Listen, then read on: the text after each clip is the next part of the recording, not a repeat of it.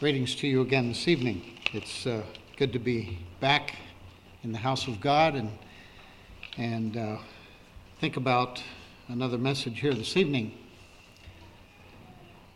You know, if you're here tonight and you have a uh, you have a place to live, you have a place to relax and lay your head on a pillow tonight. You have uh, a job that you can work and provide for your family, and you uh,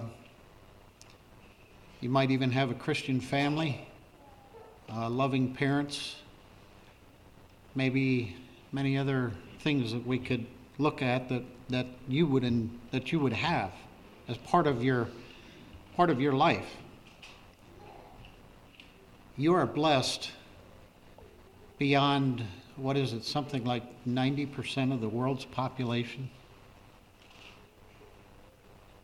who have very little, next to nothing, that, of the things that I just mentioned.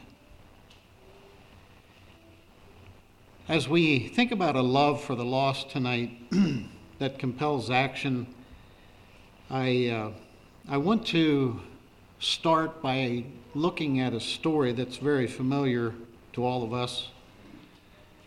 It's, uh, I'm just going to spend a little bit of time here, then we're going to go uh, on a broad view tonight of God's love for the world. Uh, broad view, okay? Worldwide view. I have four points to look at on that. And then I want to come back to uh, a New Testament passage where we'll draw four more points a bit more on how to relate to the lost. the story I want to begin with here is in Luke 16, familiar story of the rich man and Lazarus.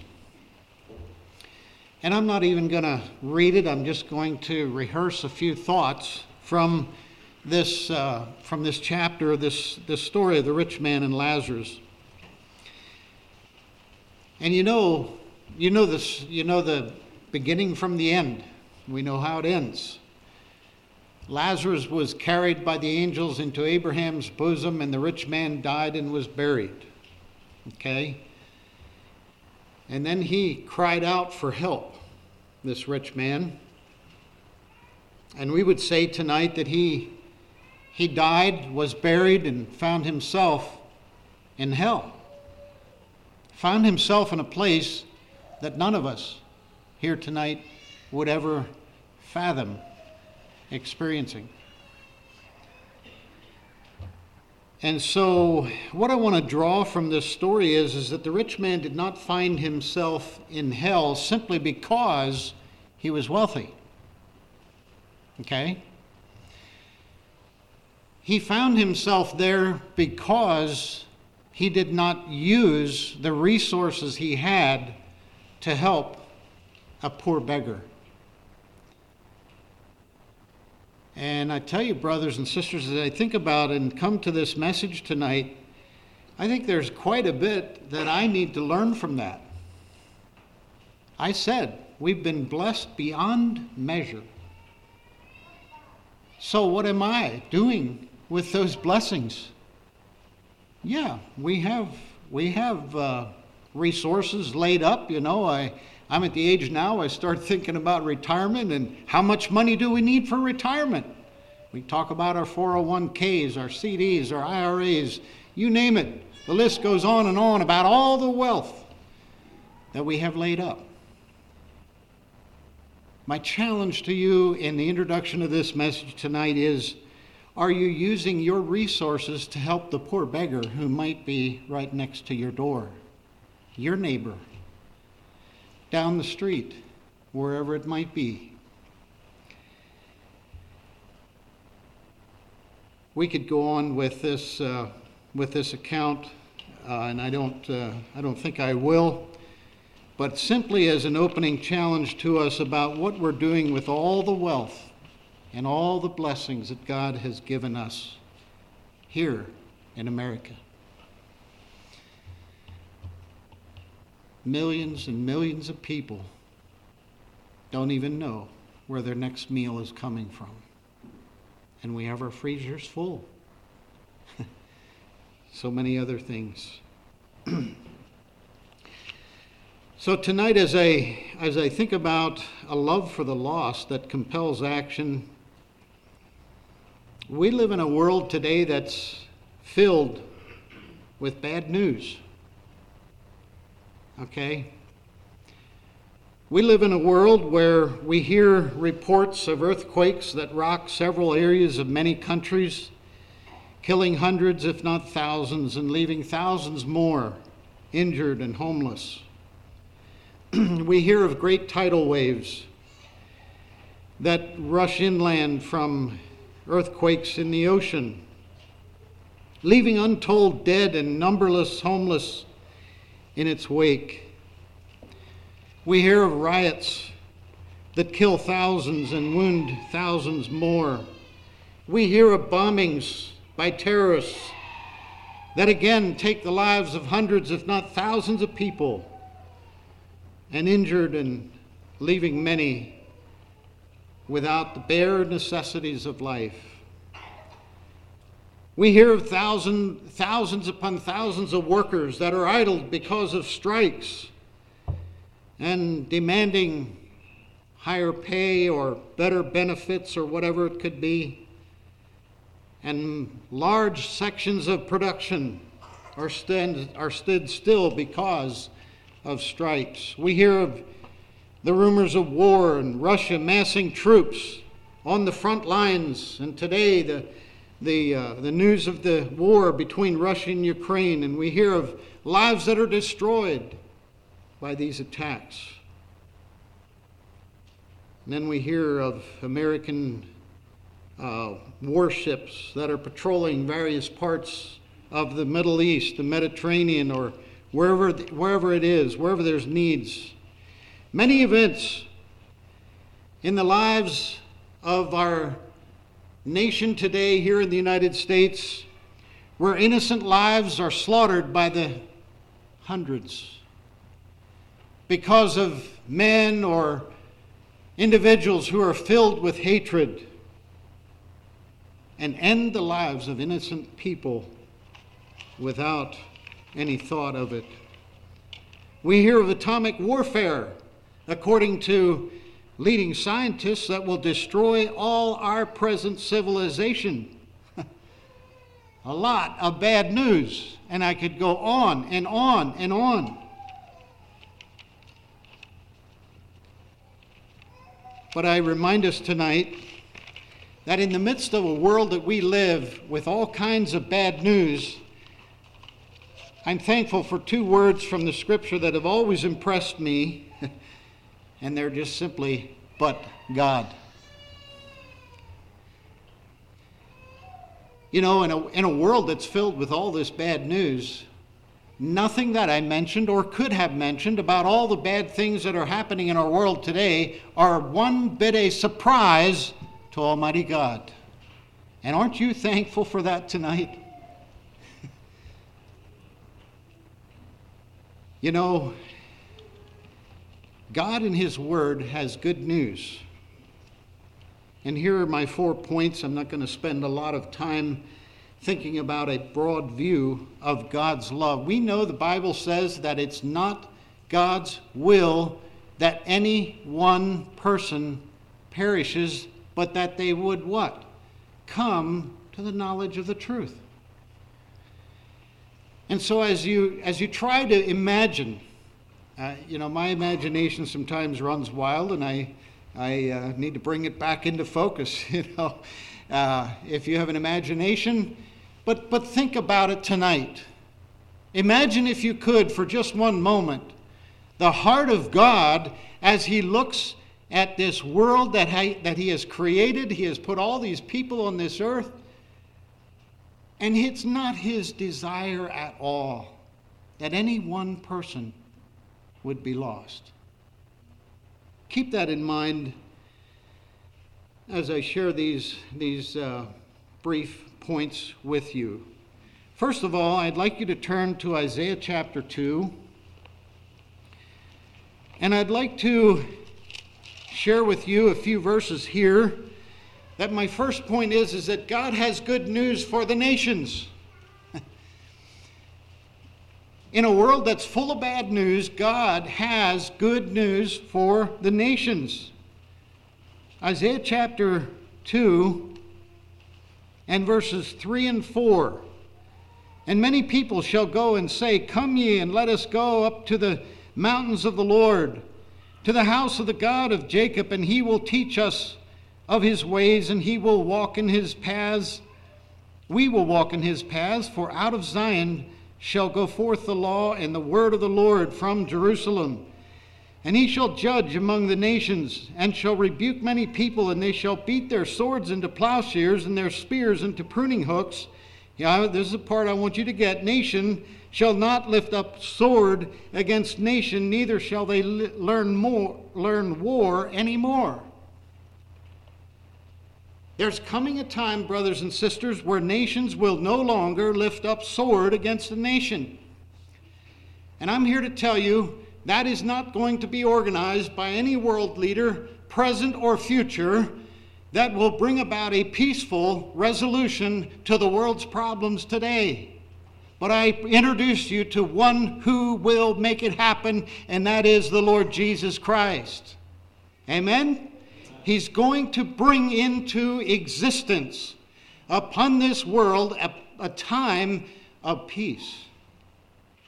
Where there will be no war anymore. And you know, I don't I try not to make it too much of a habit to listen to or, or even look at any of the news, but I'm, I'm, I'm interested, okay? So I, I do listen and look at some articles. And you know, I, see a desperate situation where just about any world leader right now who would have a, a recipe for peace in our world would probably be revered by just about all the world. But again, I say that the hope that God has for the nations in this passage here in, in Isaiah tells me that it's yet future and it's not going to be an earthly king who's going to bring it about. there could be a lot more said about that. I want you to turn back now to Deuteronomy. For my second point, I'm going to look at a few more verses here. But God has hope and good news in His Word for His own select people, the Jewish people, the nation of Israel. And again tonight, if I say something you don't agree with as far as eschatology, that I'll leave that. But I'm going to share some verses that I see that God has some hope for the people that He has chosen thousands of years ago as His chosen people. Deuteronomy chapter 30 and verse 3 and 4.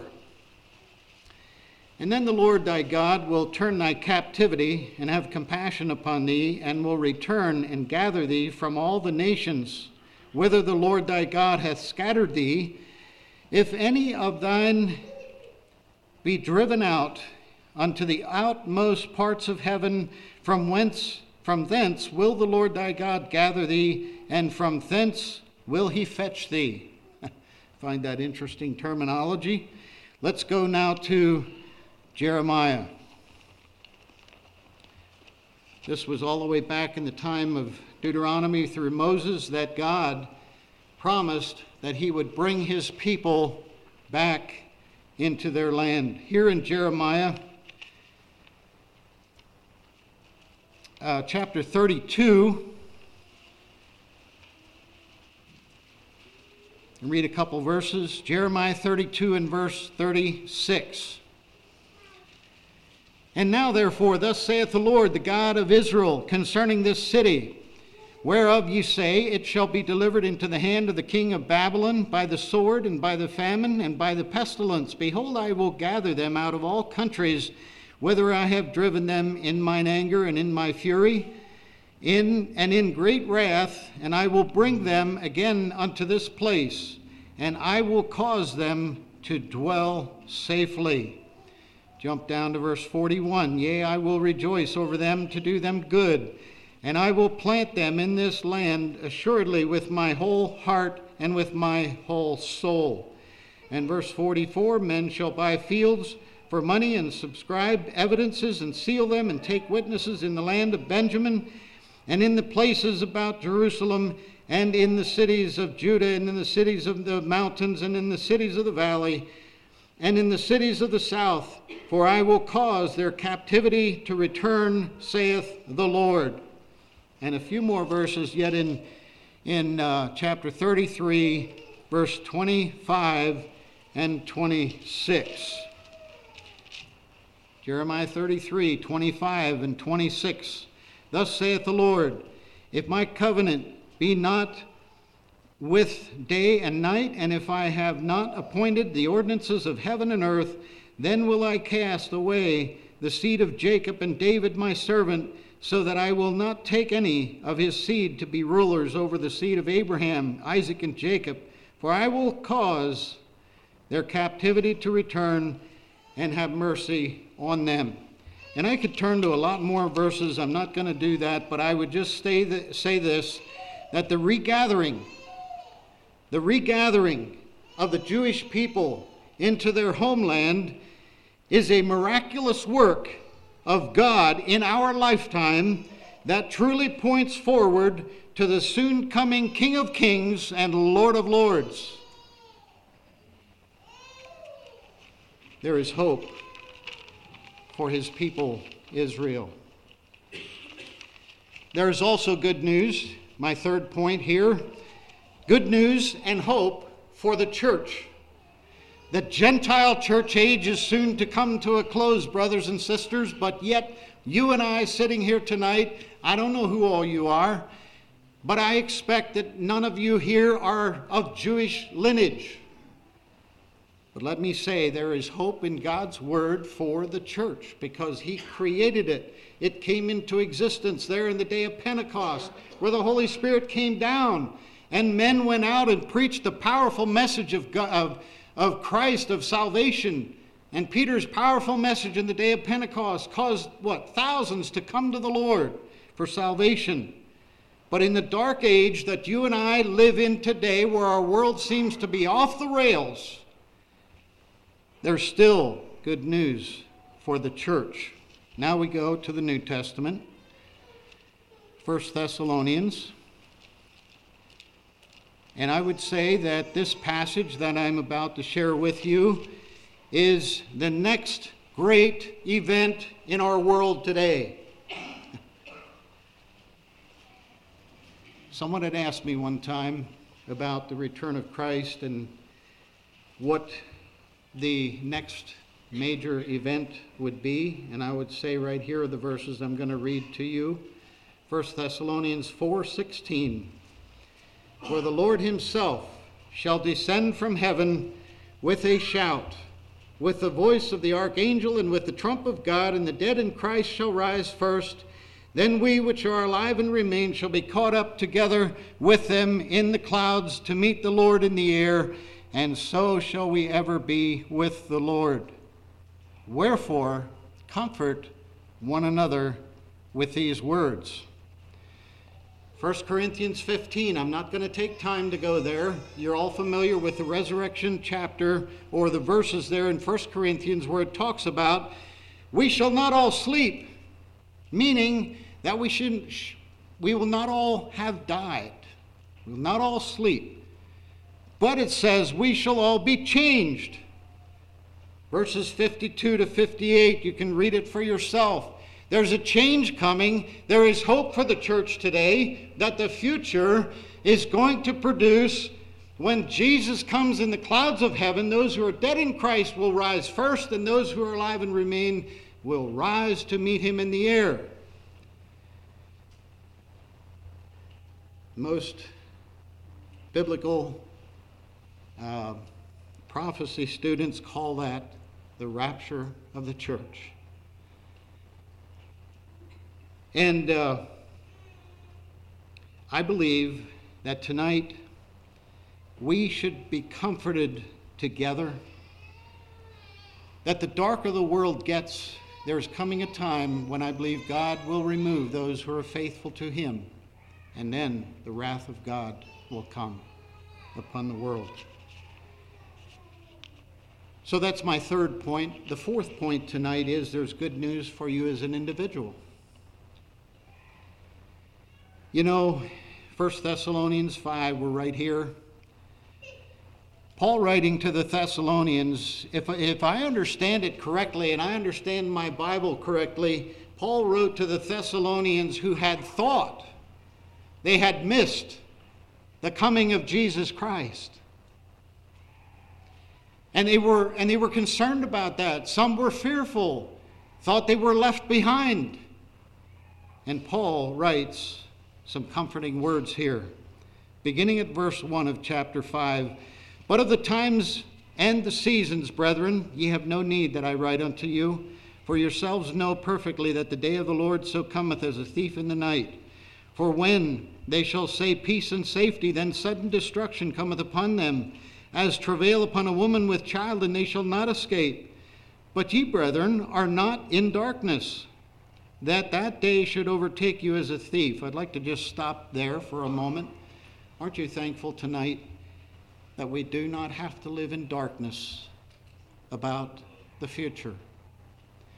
Yes, I'm not here to propose to you when or how it is going to happen. I don't know that. But I've I've, i share these verses with us to comfort us to know that God has not appointed us to wrath, as you'll see later on in this, ver- in this chapter. He has not appointed us to wrath, but to salvation in Jesus Christ. And so, there is good news for us as Christians. And lastly, before I go to my last part of my message here in looking at uh, a bit more practical areas, there is hope also for the unbeliever tonight. You know, when you think about presenting the gospel to your friend who may not know Jesus, or your family member who may be lost, who have made decisions and it's taking him down the road of misery, can you at least present them with some hope? Absolutely. The gospel message has hope tonight, even for those who are living outside of the will of God. Why or how can I say that the unbeliever has hope? Well, what you have to share with them is, is that very briefly, over 2,000 years ago, God so loved this world that he sent his only begotten Son into this world that whosoever believeth in him should not perish, but have everlasting life. Listen tonight, friends, there is hope for the unbeliever. But God has also created every one of us sitting here and every one of the unbelievers that you might think of while I'm preaching this message. God has chosen to allow you and me and everyone else to make that decision. God created us as human beings to have a choice. The animal world doesn't make choices. They simply live and operate by instinct. What God tells them to do, that's what they do. Bible says he takes care of even the, the, the, the lilies of the field, but he also feeds the sparrow. he takes care of the, of the, the animal kingdom. But for you and I, as human beings tonight, there is hope in making a choice to surrender my life, your life, to the Lordship of Jesus Christ. And that is how we can present hope to a lost world. Let's go now to the Gospel of John. And we want to draw some points from the experience of Jesus with the woman at the well. John chapter 4.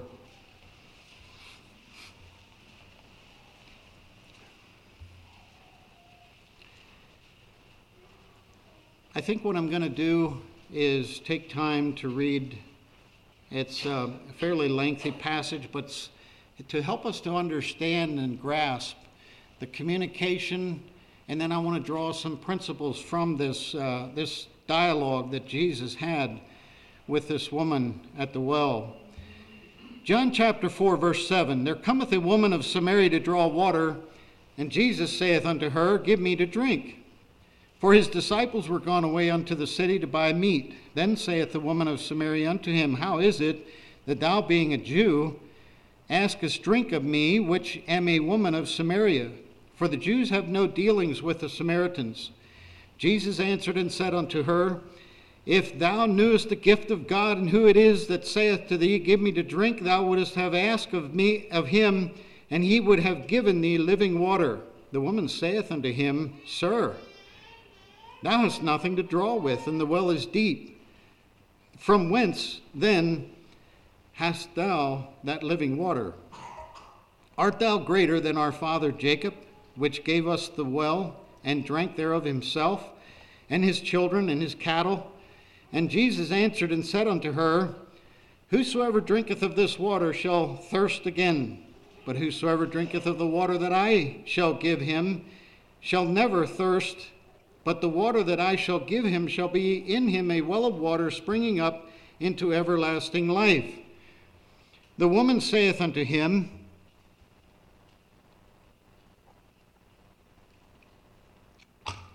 The woman saith unto him, Sir, give me this water, that I thirst not, neither come hither to draw.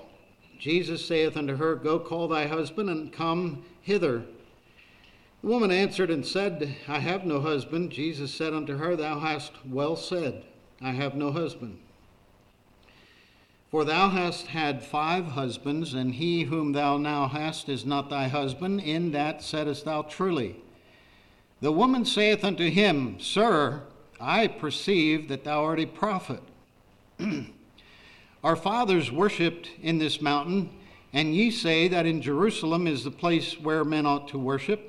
Jesus saith unto her, Woman, believe me, the hour cometh when ye shall neither in this mountain nor yet at Jerusalem worship the Father.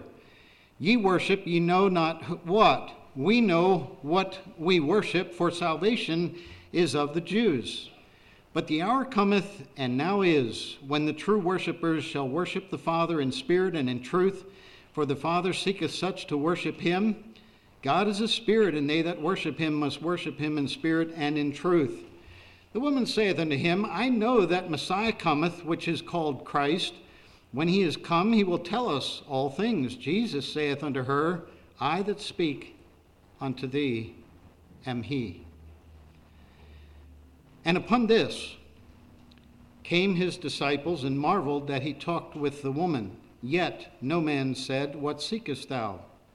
Or why talkest thou with her? The woman then left her water pot and went her way into the city and saith to the men, Come, see a man which told me all things that I ever did.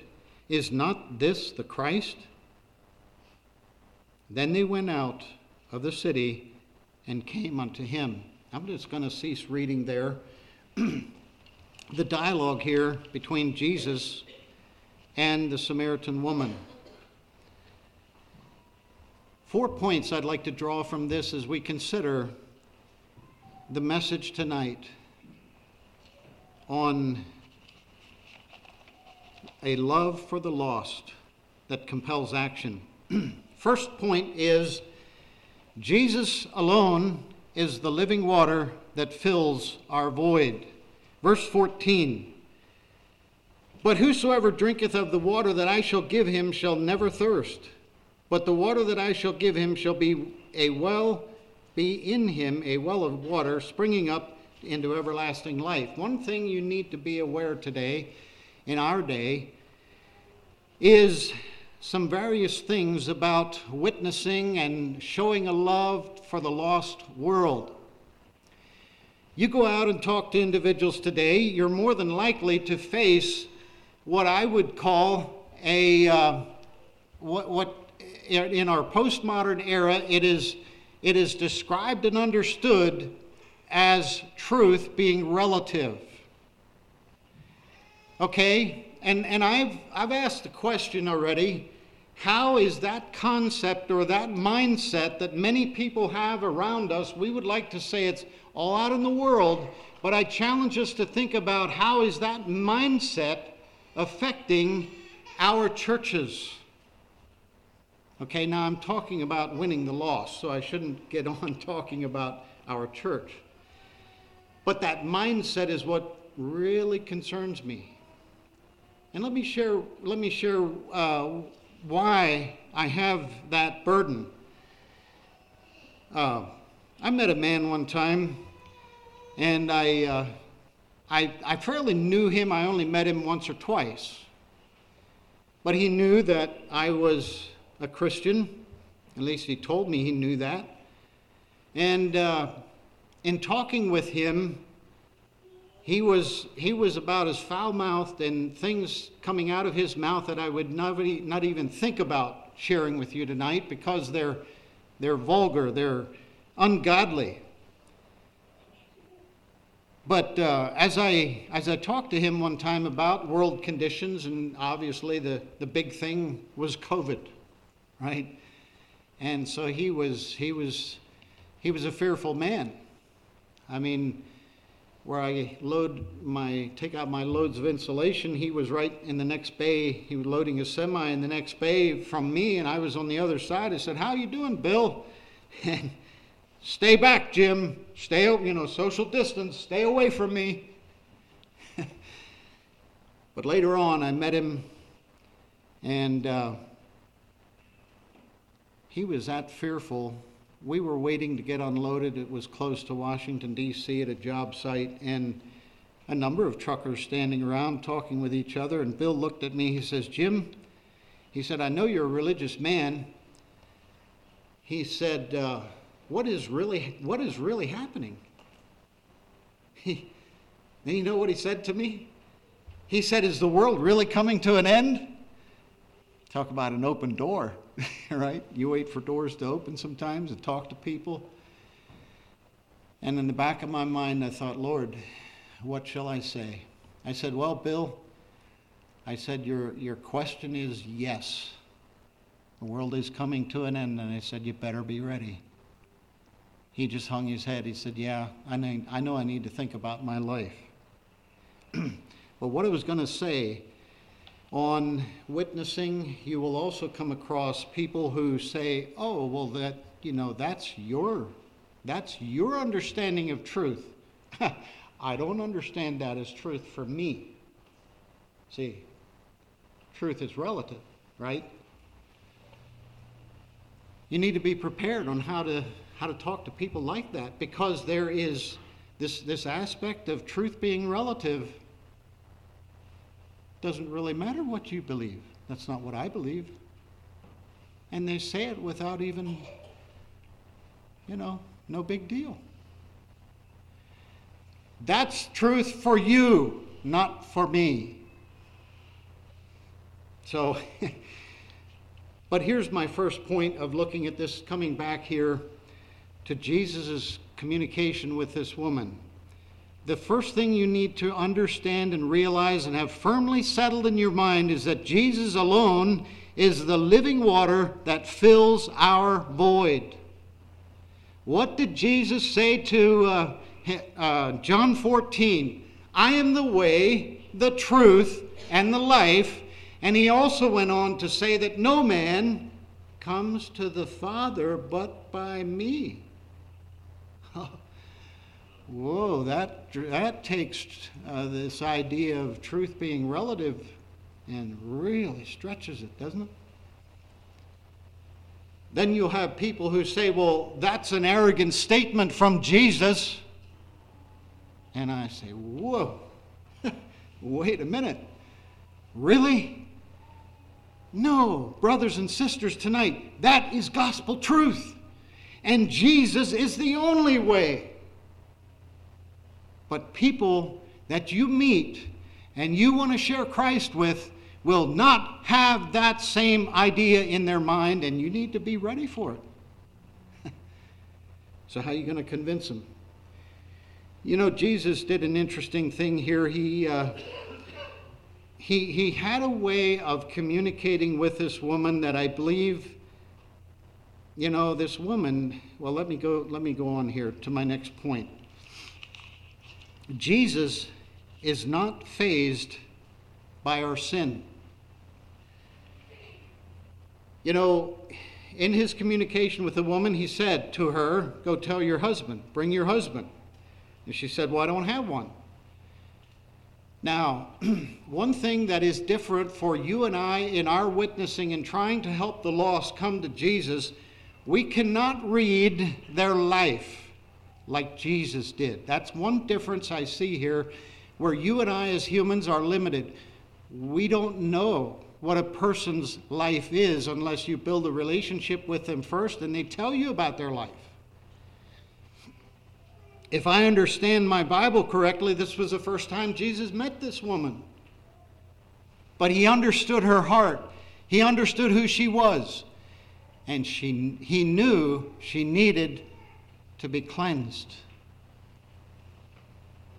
So, in the life of this woman, her sin didn't faze Jesus at all. And there's an important point that I'd like to generalize just a bit here, and that is, is that Jesus is not fazed by any measure of sin in any person's life.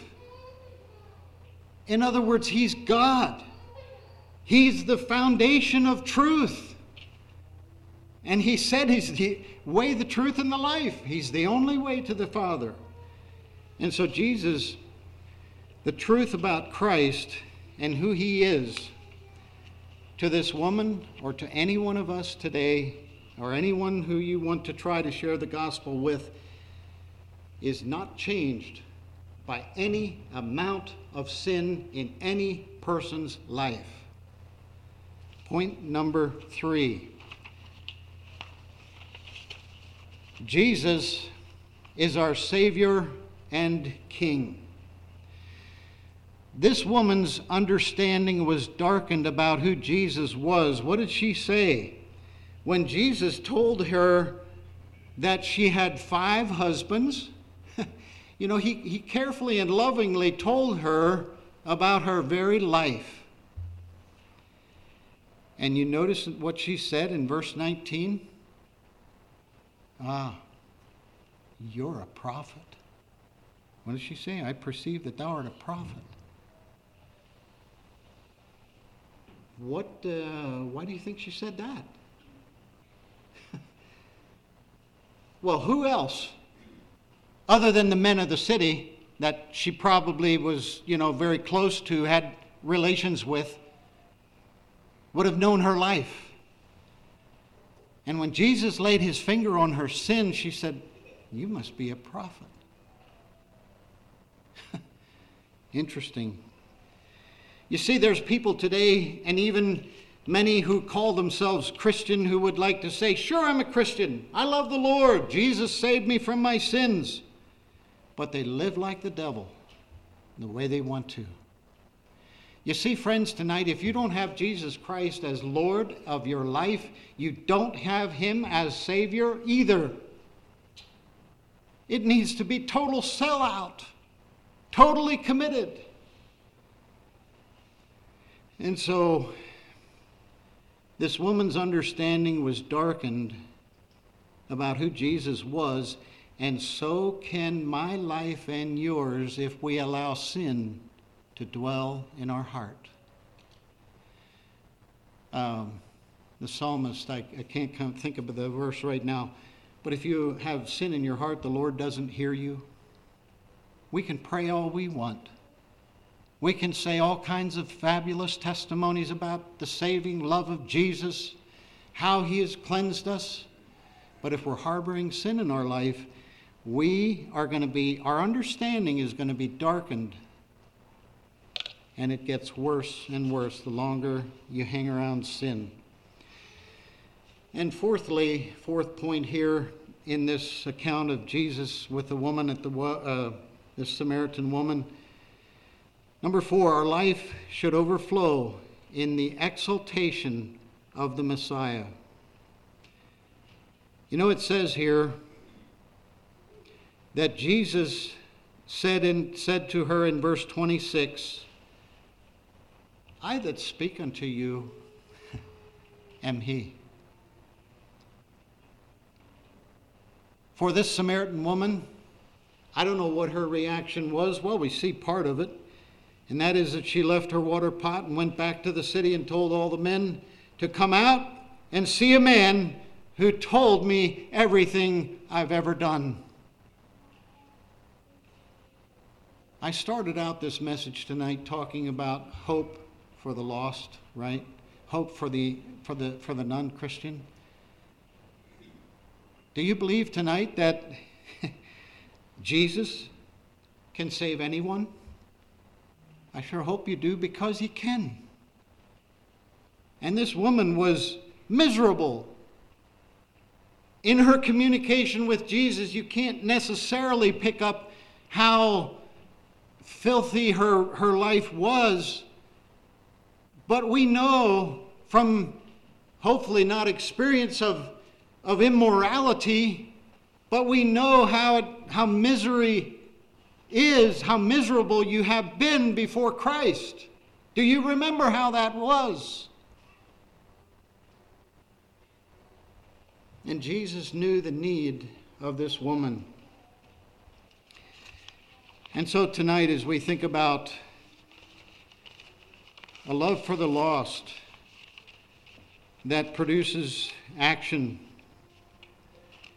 how can we, how can we minister to, to uh, hurting people around us? I just have a, a little bit of a story of a relative of ours. And uh, several of our grandchildren go to a school in Lancaster, Pennsylvania that reaches out to the community. They allow children to come from various, various home settings, some that are pretty poor and some that are pretty less than poor, poverty stricken. And, uh, and so this relative of ours went to school to help with some uh, aspect of school. I forget even what it was, but there was these, uh, I think it was two little boys that uh, she asked the one little boy, she said, uh, how, could I, how could I help you today? Or what, what could I pray for you about? And he just looked in her eyes and he said, uh, I would like to have a house, and I would like to be able to see my mom. And I wish that my dad wouldn't pass out. She said to him, She said, Well, I don't know that I can do much about having you see your mom or, or, uh, be able to help your dad. He had uh, a serious work injury and was not able to work because of seizures. But she said there's one thing that I probably could do, and I don't know if she told him right then or not. But uh, this was before Christmas, and so she decided that. Uh, she was going to have her family home. You know, Christmas is for families, right? But she invited this little boy, and I think her brother and or his his brother, I think it was two little boys and, and her dad and their dad, to come to Christmas dinner with her family. She bought them small gifts and the boys spent the afternoon running all over the house and playing with her own children and had a wonderful time. Why do I share this story with you? It's not to bring any credit to my relative. She simply tried to do the smallest deed of kindness for someone that was hurting. And as I think about our world today and all of the broken pieces, all of the broken lives,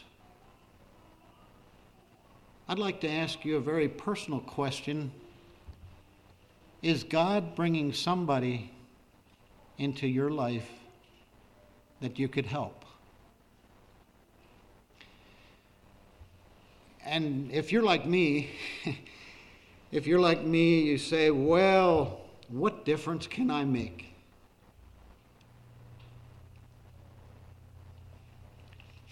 For our relative, she brightened one Christmas day for a little boy and his daddy. Yes, we may not be able to impact the world overnight. You've always heard it said we didn't get here overnight. We're, not going to get out of this overnight either. But my challenge to all of us tonight is, is if we really were able through this message to, to imagine and sense the heart of God for lost humanity, can you reach out to that neighbor boy or girl? Can you reach out to that broken home across the street or down the road? Maybe share a meal with them or take a meal to them. If they don't have a place to live, invite them over to your house.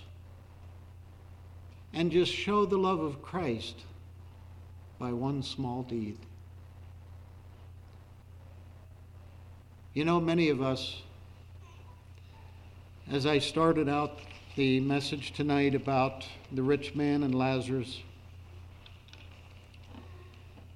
many of us sitting here tonight have wealth beyond helping more than one or two poor children or families.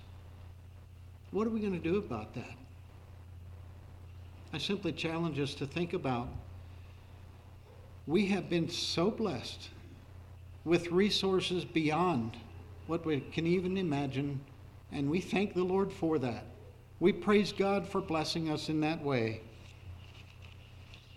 But as I close tonight, again think about the picture of the heart of God is broken because of so many people that have rejected Him and are headed to a Christless eternity.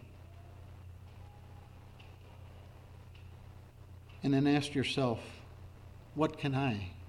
How can I help? What can I do? Let's bow our heads for prayer. Our Heavenly Father, tonight we come with thankful and grateful hearts to you, our Heavenly Father, and just lift up your name and praise and adore you because you're God. I thank you that we can put our trust in you. You loved each one of us while we were yet sinners.